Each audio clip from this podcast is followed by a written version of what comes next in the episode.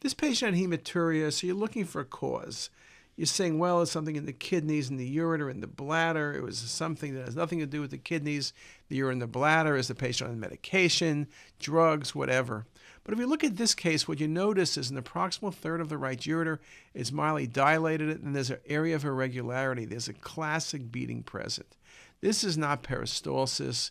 This is not infection. This is going to be a malignancy. And when you start looking, what is the best idea? Is a urothelial tumor, a primary tumor. Yes, we can get mets to the ureter, and breast cancer does give you metastasis to the ureter, for example. So does renal cell occasionally.